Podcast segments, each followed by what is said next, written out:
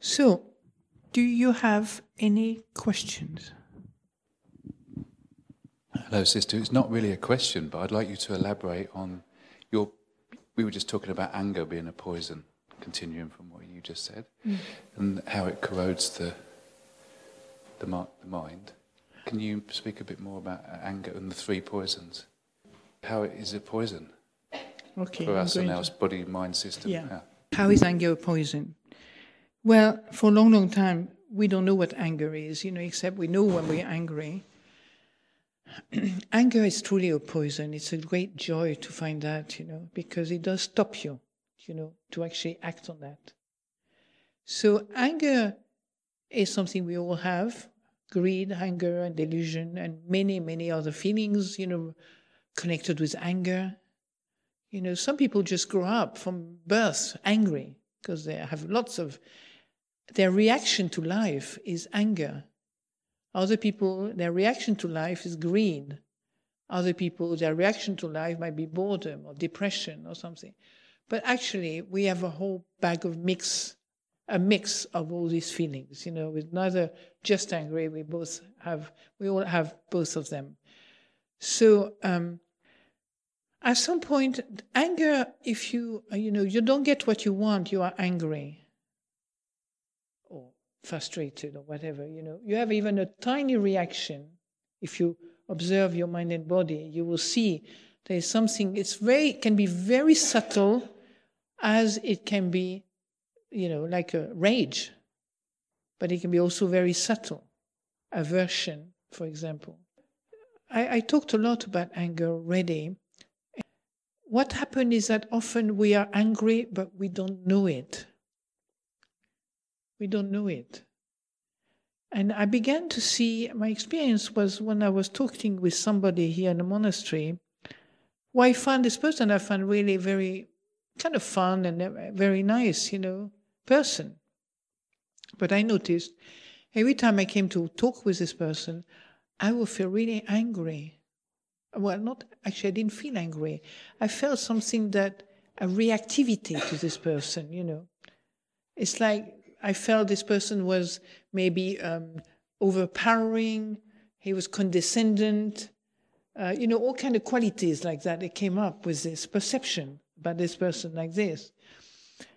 And then I began to question myself, the, you know, Vimamsa, okay? Uh, began to question, why, why do I feel with, why do I feel when I speak with this person? Mostly it was positive perception, neither good, exciting or neutral or, you know, just positive, kind perception. And with this other person, it was always kind of negative, even though I had nothing do you know what I mean? I didn't have a problem uh, with this person, but I noticed I find this person like obnoxious, you know. And I said, why is that? Well, you know, what I noticed is that he, this person made me angry without doing anything. You know, anger would come up. Now, whether it was the, the anger of this person or my anger, whatever it was, there was anger coming up. And I wasn't even aware of it, you know. I did not know what it was. So sometimes you see somebody or you meet somebody and you can't think only of nasty things about them. you turn this person quite quickly maybe into some a negative person or you know critical. You're critical by this person. Or, very often we don't know. We're just angry the anger comes up because for some reason this person has something unattractive for you, whether man or woman, you know, something unattractive, unappealing. Well, if somebody is appealing and attractive, he or she could be really obnoxious, you still feel quite good about them. Simply because they are attractive and pleasant to look at, or pleasant to hear, or pleasant to talk to, and so on. So that's what I mean. Sometimes we don't see we are angry because it's hidden behind our desire for something attractive. So at some point you see anger, you know, you actually objectify anger, which is quite, for me, it was quite a wonderful stage where you see clearly anger. It's not just a feeling anymore, it's whole world. You see it, you know. And the insight at some point comes it's a waste of time, waste of energy, it's a poison. I guess it comes together with dispassion. Do you know, understand? A kind of dispassion. You feel totally dispassionate about the me that gets really angry and uptight and that's it, no, that, you know. That whole persona just not so interesting anymore. And then you find different ways. For example, for me, I became much more confident in myself, you know, in communication. It's, it's like my emotions were not frightening so much anymore, you know. I was able to, because this anger can really hold, hold a lot of emotion inside us. It can, we're frightened to express ourselves emotionally, we're embarrassed, we are ashamed, we have so many things, you know, that we emotionally you know that we don't know how to deal with this emotion that we feel makes us feel bad or makes us feel embarrassed or whatever you know. And then once you let for me once i let go of this level of anger i felt so much freer you know. Because i could see the part of me that made became angry. It wasn't the other outside anymore. And you know i I, I spent some time in the uh, on a on a little bamboo platform in the jungle in Thailand, on the border of Burma, about 20 minutes walk from Burma. I had invi- I'd been invited to stay there for over a month, in fact, two months, but I couldn't. I for circumstances brought me back to Bangkok, not personally to get to look out to take care of somebody, and then I finally I just stayed just over nearly five weeks. But during that time, I was in heaven. Of course, I'd been really frightened before. Ajahn Jayasaro had invited me to go with the Sangha of monks there, and I was the only nun. And I said, What, what do you do if you meet a bear, Ajahn Jayasaro, and a, tiger? He said, oh, Don't worry, Ajahn Sundara, it will just be like cheetahs, you know. I said, Well, don't usually meet bears and cheetahs, you know. But when I arrived there, it was just a heaven, heavenly, heavenly place. It was beautiful tree. One tree will be as wide as a carpet there, you know, a rainforest in Thailand. And uh, you know, and one day before I was leaving, I, I saw Ajahn Jayasaro and I said, "Funny, you know, I felt so blissed out in that place, you know." But some sometime the anger will come up, and I had no no object of anger. And he, he kind of laughed. He said, I love Buddhism, you know, because as long as you have to do the work with anger, wherever you are, whether you have an object external or by, anger will just come up, you know. Don't expect somebody to make you angry. Anger will come up. So anger is a natural feeling that will arise for, with no perhaps known, known reason. And so um, yeah, so it was a great, great, great relief, you know, to realize you feel confident. Why? Because anger really saps your confidence, you know. You're frightened to be angry, especially with your practice. You know, you, you feel embarrassed to be an angry person. Not everybody, maybe, but it's like if you're committed Buddhist, you know, it's like, well, hang on a second. Not supposed to be angry, you know supposed to be metta, metta. You know, the more you look metta outside, outside there, the more your demons of anger start really getting really upset because you're not paying attention to that demons of anger, me. Don't worry, it's nobody else than me, my demons of anger. So I find anger can really um, uh, make us lose confidence because we're so frightened of this feeling you know. So once you stop being frightened of anger, it's a great liberation moment, you know. You know, because you know something you know is not interested in using that as a. It doesn't work, you know. It's like it doesn't work anymore. Eh, you know, it's it's like like that, just like that. It's very practical. It's factual, you know. It's like it doesn't work. I wish it worked, but it doesn't work. Even if I wished it worked, it doesn't work.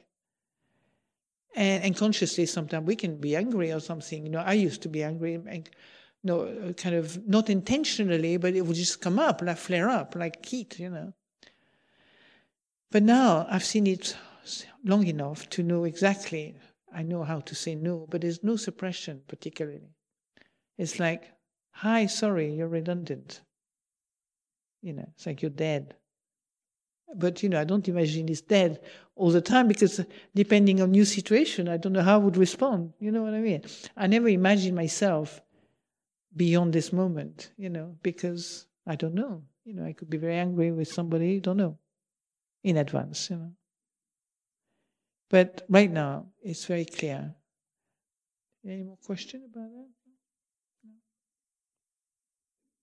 It's a hard one to deal with, very hard one. Because our anger touches on so many aspects of, pers- of our personality, you know.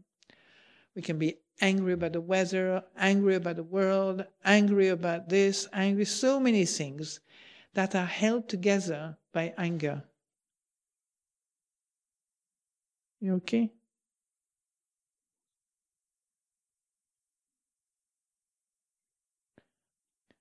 Okay, any more questions? Yeah. Can Do you have any advice about how to deal with anger? Uh, um, I, I, I tell you why I'm asking this. I I noticed that if I live in my anger as anger is a good friend, it flares up and at the least expected moment. What I notice um, by observing it is that's very draining. Observing things. Observing the anger flaring up and then feeling it, and the rest of it is quite draining. So, as you don't do anger anymore, uh, my question is do you have any tips on how to deal with anger? Yes. To, to arrive at the stage where, as you say, you are redundant. That Yeah. would be nice. Yes, yes. Well, uh, you know, it's not a, there's no mystery, you know. What makes you strong to enable those um, forces to course through you without acting or reacting to you, to, to in yourself? It's the, um, it's the ability to be mindful. We always say, um, you know, to be able to practice Dhamma, you have to have a good container, a strong container. So our mind is like strengthening the container, including our bodies. You know, sometimes we are fragile.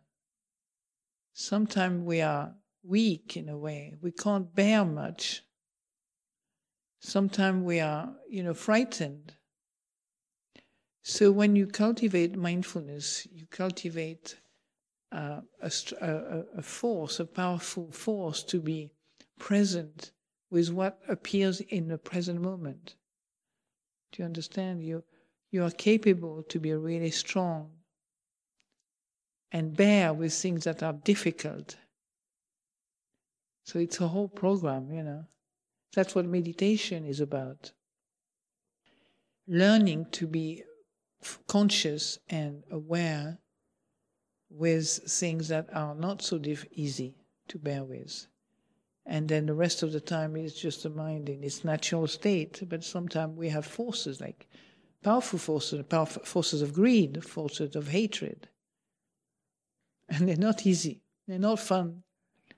But you, you know, the, the fact that you can bear them is because you have had a training physically, mentally, emotionally, through meditation practice and, you know, and experience.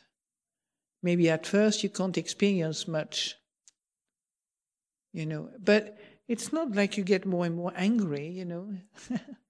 Eh, Just even seeing a little bit of anger and not touching it or not identifying with it or not, you know, uh, kind of holding on to it. Once you see those forces as anicca, dukkha, anatta, they have much less power over you. You know, anicca means impermanent, dukkha means unsatisfactory, and anatta, not yours. They don't belong to you.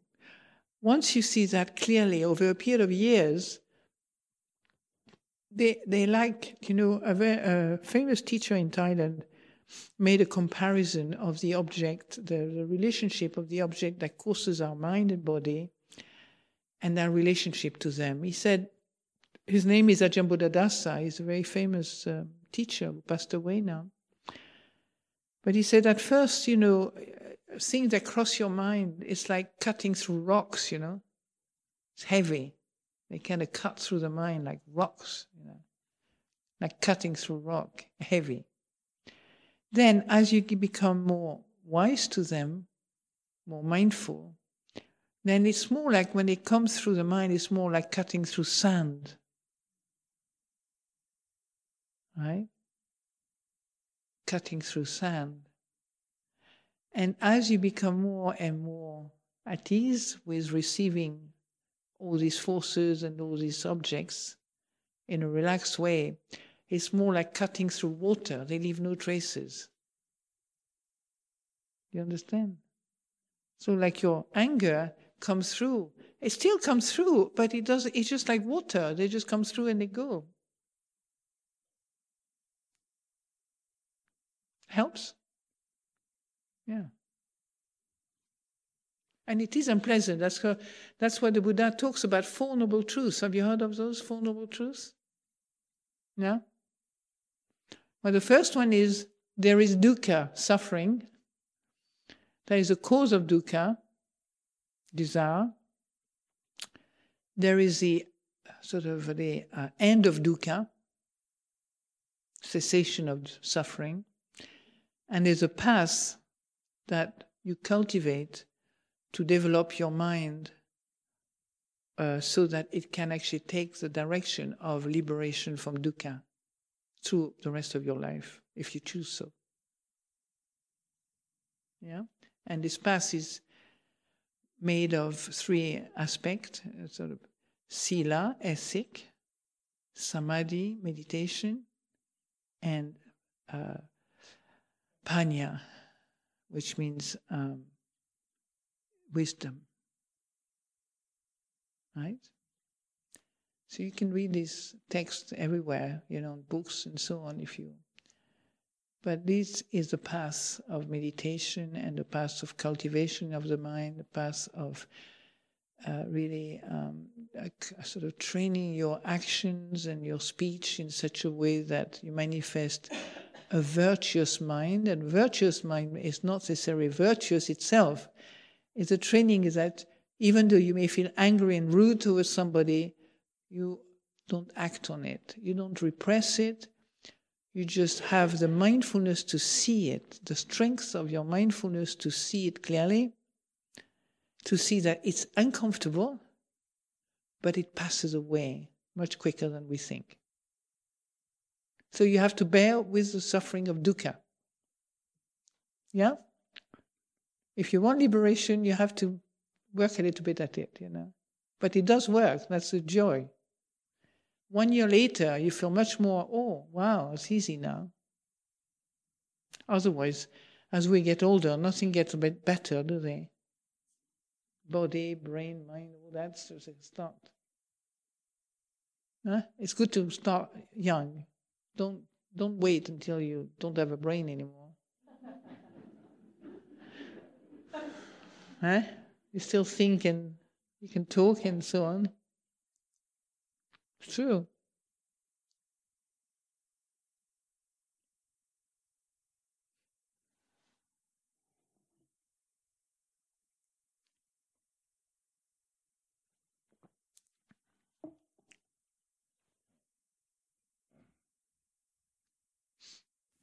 Thank you.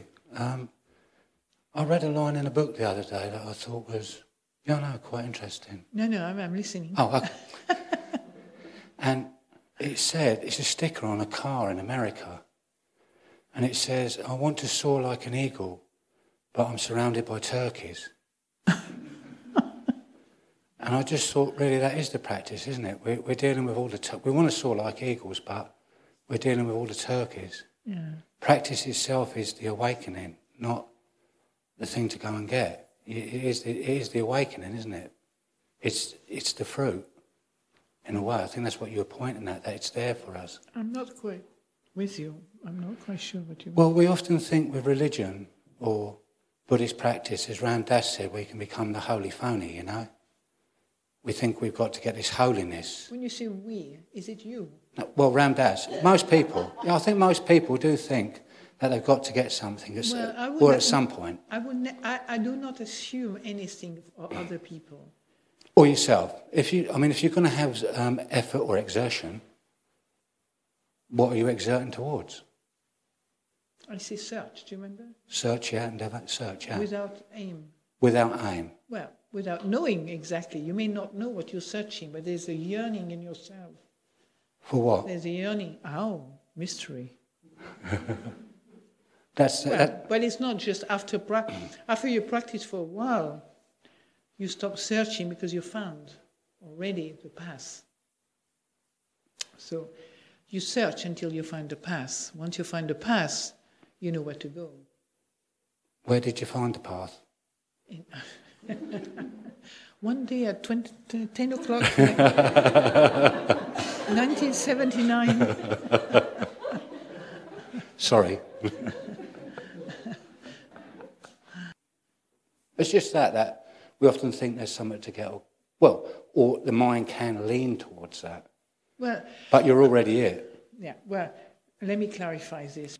Okay. because in a way, um, once you've seen, you know, you really got interested in finding out the truth, maybe, got the energy, you got the mind that still can do, pay attention to this, and then a vimamsa is that you start um, realizing cause and effect. Oh, when I do this, I get a good result, right? I'm at peace with myself when I don't do this, if I do the opposite, I'm very confused and regretful for a long, long time.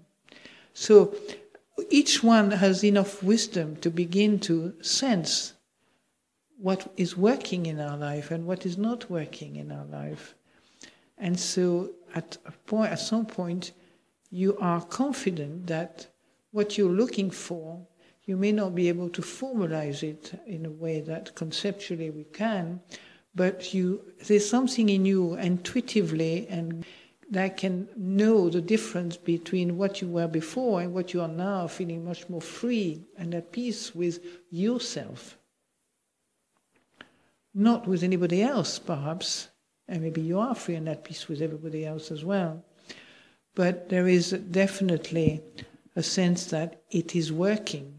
When you practice meditation, if you launch yourself into a meditation path, you begin to see it is working. That's what you are, you know, you, and of course, when you say it's working, then you get the teaching of we're not going anywhere, we're not becoming anybody, just here and now, listen inwardly, here and now, here and now, not going anywhere, okay? But before that, most people are still searching, and then eventually they find a path through the search. Yeah? Hmm. Yeah.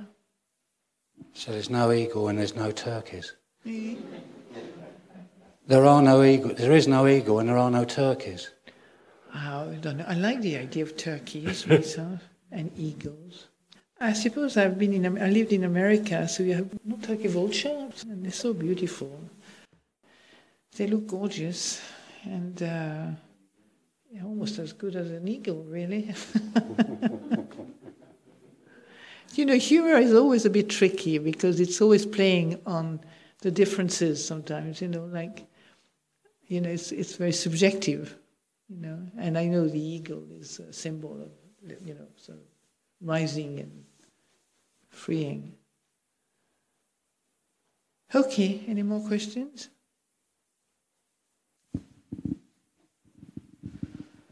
Um, you mentioned earlier about um, your thoughts are not yours. Um, could you? Yeah. Because you talked about, um, I think it was uh, impermanence, um, unsatisfactoriness, and your thoughts are not yours or no self. Um, could you elaborate, please? Yes. How did I find my sword? were not mine? On Euston Road. Not, not waiting for a bus. I'd been doing a retreat actually prior to this for 10 days with Ajahn Sumedho, my first retreat ever in my life. And uh, I hadn't seen my sword were not mine yet. You know, I'd been watching my sword coming and going all the time. But uh, it's interesting. It's only when the thought attracted my attention, I was just waiting there looking at cars coming and going. And suddenly, at that moment, you know, I actually heard my thought. You know, you can you can do meditation maybe for a long, long time, but you don't hear your thoughts. You know, it's like, you see, it's like anger. You think you're working with the anger, but the anger you can't see it yet. You just see a glimpse of it. You know. Now, for me, just to go back to anger because it's important. When I heard my thoughts, yeah, I was on the kind of waiting for my bus on Euston Road, and I looking, you know, car coming and going, and suddenly I heard my mind having an in depth commentary about the cars, their size, their shape, their design, and so on. Never been interested in cars myself. It was really weird. I say, Who's talking in there? Hey, wait a minute. Just like that. And that one, I should, they should have done better. Why did they do such a big color? It's really weird. You know, so smaller would have been better anyway. But Citroen doesn't do very well. Eh, like, what? Who is in here? You know, fortunately, I had enough mindfulness not to think I'm going mad, you know. But I was just listening to this bizarre visitor in me, you know, that was obviously a, a kind of like car engineer or designer or something. I don't know. So, and suddenly I said, God, you know, interesting. These thoughts are not mine. It's clear. It's not me who's thinking. Now, this is very personal and subjective, do you know what I mean? Not everybody will feel it like that. But then with the teaching, you know, I began to see the Buddhist teaching say, these thoughts are not you, not yours, not me, not mine. Perception, not me, not mine. Sensory perception, not me, not mine. Object, not me, not mine. Uh, mental construct is not me, not mine. Mental construct, stories and you know, thought, so on. And then, of course, you have sense consciousness, you know, the eyes, ears, nose, tongue, body, etc. Not me, not mine. So you train the, the mind to see things in a, in a way that will help you to come unattached to your mind and body. And by unattached, it means also cool. You cool out. You can see things better. Do you understand? If you attach, every time it moves, you go with it, you know. When you attach to something, you know? Somebody kind of butt an eyelid. Oh, oh my God, what happened? Did I do something wrong?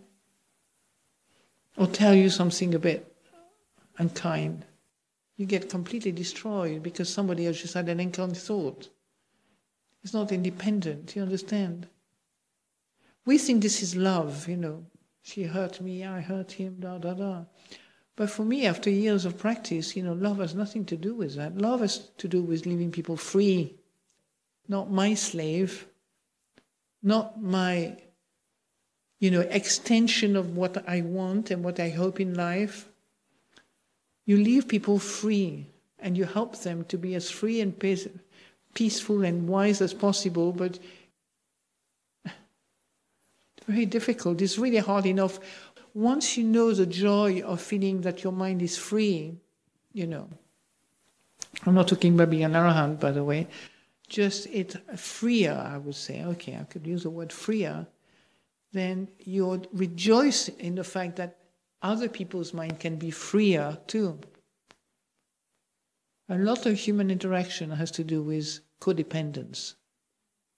Codependence is not a bad word, you know, it's just like somebody does this, you're affected, does this, you're affected. You're affected by everything, not in a good way. Because when you're not codependent, you still feel, you still perceive things, you still live, you still contact life, and so on. But you, are, you have the freedom of peace.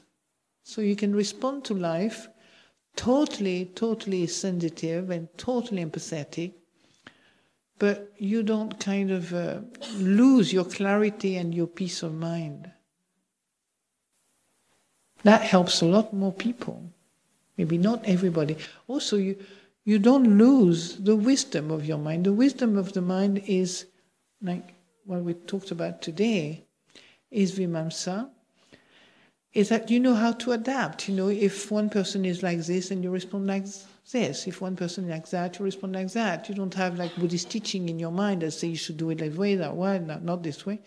You just respond sensitively to each other after once the mind is more free. You know, sometimes people say they're going to lose their sensitivity, they're going to, going to lose their feeling heart, you know, they're going to lose their sensible brain. Does that respond to your question or not? Um, I think it'd be it, it does, but if you could elaborate, say for instance, and, and you touched upon it, where people um, do cause harm and misery, um, how how how can you disassociate and sort of say not me, not mine when if an injury has happened and someone has been unkind or, or whatever, mm. how, how I'm not quite sure how to make that connection so that you disassociate from it. How do you disassociate? Because what you were saying was um, the, the, the thought is not me, not mine. Yeah. But I'm just trying to understand the connection. If someone is, is being harmful, for instance, and if you respond to that harm, um, your instant reaction, or my reaction, wouldn't be not me, not mine. Mine would be I'm really devastated someone said that, for instance. So how how do you apply what you've just said in that in that instance? Does that make sense? Because I'm just trying to get, I'm trying to understand how to. Um, so if you've been injured, someone has said something that's unpleasant. It's difficult to go into that that space where you say, um, you know, the way you feel or the way you think about what's been said is not me, not mine. No, you don't say that at that moment. Okay. No. Right. So you get a probably slap in your face. I'm not saying you say out loud, but no, I would call it stupidity. Sorry. Okay. What do you suggest? you know, when you have a difficult interaction with somebody, for example, that's what you mean. Eh? Yeah. You know, sometimes just say, "Well, leave me. I, I need some time to pro- to process all this," mm-hmm. and you go away for a couple of hours, have a walk in the field. The, in the woods somewhere. Well, you have to find means to look after yourself.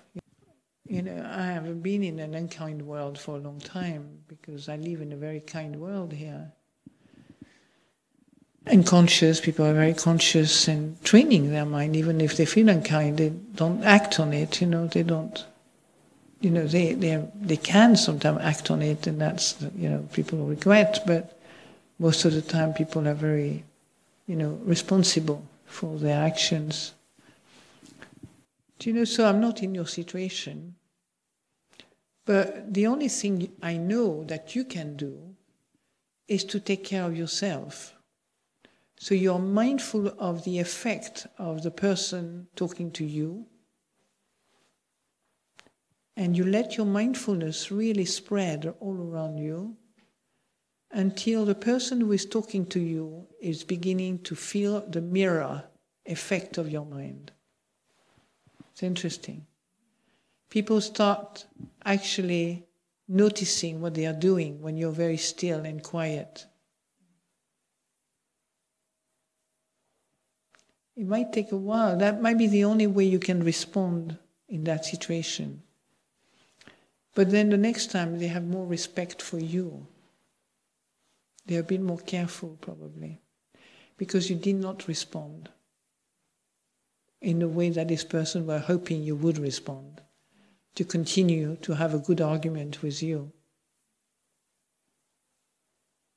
That's one way. There's many ways to hell and heaven. But first of all, you have to deal with your anger, your own anger. Ask yourself, am I angry right now? Not, not this very moment, but when you are in that situation, you know. Touch base with the level of anger that you are experiencing yourself. And then you can be more careful what you're going to do with the situation because if anger is there, it's like a fire, you know. It's bound to make you do things that you will regret afterwards. Sometimes we have to make a few mistakes for quite a while before we get it, you know. And sometimes you just have to leave your job, you know, or whatever.